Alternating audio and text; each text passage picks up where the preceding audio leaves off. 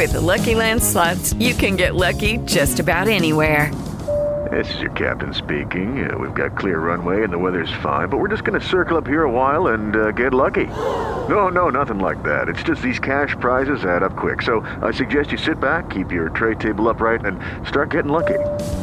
Play for free at LuckyLandSlots.com. Are you feeling lucky? No purchase necessary. Void where prohibited by law. 18 plus terms and conditions apply. See website for details.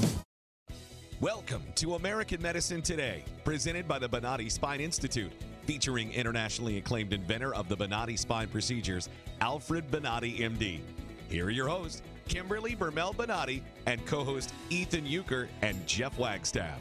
Welcome to American Medicine Today. I'm Kimberly Bonati alongside my friends Ethan Euchre, Jeff Wagstaff, and world renowned orthopedic surgeon Dr. Alfred Bonati.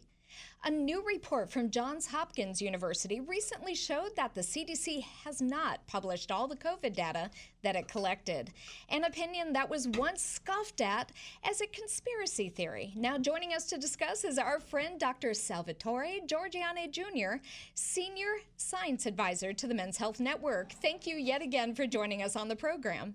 Always my pleasure to be with you, Kimberly. Thank you. Now, why don't you tell us how the CDC has allegedly been, you know, covering up some of this COVID data, mainly around their push to boost younger people? Why don't you go ahead and explain? Well, those of us who work in the in the data realm in science, we understand that these data sets are fairly complex. And one thing CDC tries very hard to do historically is be accurate with the data. So it's not at all unusual for data to take a long time to be sliced and diced and looked at and reformatted, and then for individuals within the bureaucracy to sign off on it. And for example, when we look at mortality data, Yeah. overall death rates in the United States to Mhm. the leading causes of death, it takes CDC about eight months to a year, maybe a little bit less, right around that time frame, to get all that data out and published. So the time lag doesn't concern me. What concerns me more, and really uh, I'm aghast to even see it, is that they are telling us the truthful data, but not telling the whole data sets. So when they leave out big chunks of data that they say might confuse people, I think it's a little bit of the noble lies that we oftentimes hear in healthcare and public health in particular that help create the story or the, the monologue that you want to create and get out there. So it's not the delay, it's the fact that it's not all being revealed and the Hmm. way the numbers are being spun. I think uh, Dr. Walensky's famous comment that uh, the potential for catching COVID when you're walking outside is under 10%, when really the number is 0.1% or one tenth of a percent. You know, she was correct and she told the truth, but she didn't really tell the whole truth. So I think we have to hold them accountable tell everything and then tell it correctly. Right, because half truths do do damage. Dr. Sal, here's what I find interesting is that there's like conflicting uh, statistics and reports that I'm looking here. It says even for people age 50 to 65, so we're not even talking about boosting young people as far as this data goes, says ages 50 to 65, the booster only reduces the risk of death from four per million down to one per million. So essentially, they're, it's saving three people out of a million. Does that really seem like, like something that's necessary for all of us to get? I mean, obviously, you want to save every life, but one person out of a million? Come on. I, I think one of the dilemmas you find in public health is that they are working on the population. Uh, one of the things that we see in the way healthcare should be practiced, the way it was in the old days, about three years ago, is a patient sits down with their provider, they have a discussion about the information, they have a discussion about the, the condition uh, that's done in context of their individual healthcare needs, their their situation, their home life, what's going on in the community, and a decision is made whether you should be vaccinated at all, which I think most all folks should be getting at least the two series, whether you should get a booster, and I believe most folks uh, over the age 40 should be getting boosted, uh, and then how you work and how you proceed with your life. But unfortunately, we've allowed government to decide how to diagnose, treat COVID, Mhm. and that is not going very well. And my concern, uh, actually, on the long term, is when we start having the discussion about universal health care, again, where we're going to be talking about the government running all of our health care the way we've seen them run the COVID issue. And it's scary because they just totally disregard right. anyone who has had COVID and recovered mm-hmm. and, you know, has the antibodies to fight off any other variant.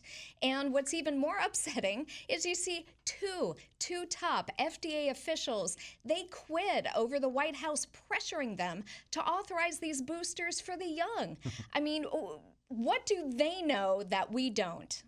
Well, I have worked with many, many people in the public health sector over my long career. I had long brown curly hair. I started doing this. Uh, they are there are some wonderful uh, scientists there, but they've always told me that look, the public health service is not a healthcare provider organization. It's not a hospital. It's not a physician's office. This is a bureau of the government, a department, a government department right. uh, or center. So when they do things, it has to be done within the context of what the boss says, the president, the director. So it's actually a politically guided department. Now, that's not necessarily a bad thing, but it's a reality thing that we have to take into context when we look at how they position the information. Dr. Sal, that's a little scary that the same people that run the post office and the IRS now want to run healthcare. Mm-hmm.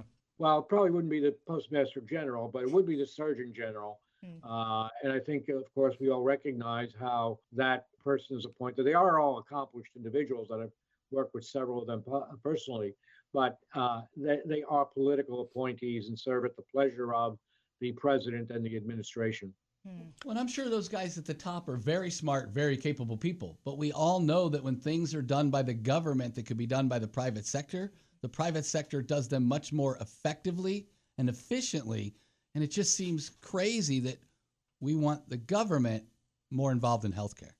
One of the things that I see from where uh, we live, uh, we watch rockets go off uh, from our backyard. It's pretty spectacular. It's a testimony to technology. But I always keep in the back of my mind that these are not NASA federal project space explorations. These are private sector by and large now that are going up. So I think when we look at something like healthcare, which is at least as complicated as launching a rocket for many, many conditions, uh, we have to understand, as you said, Ethan, the private sector does it well uh, or better than the, than the federal government in most of the cases.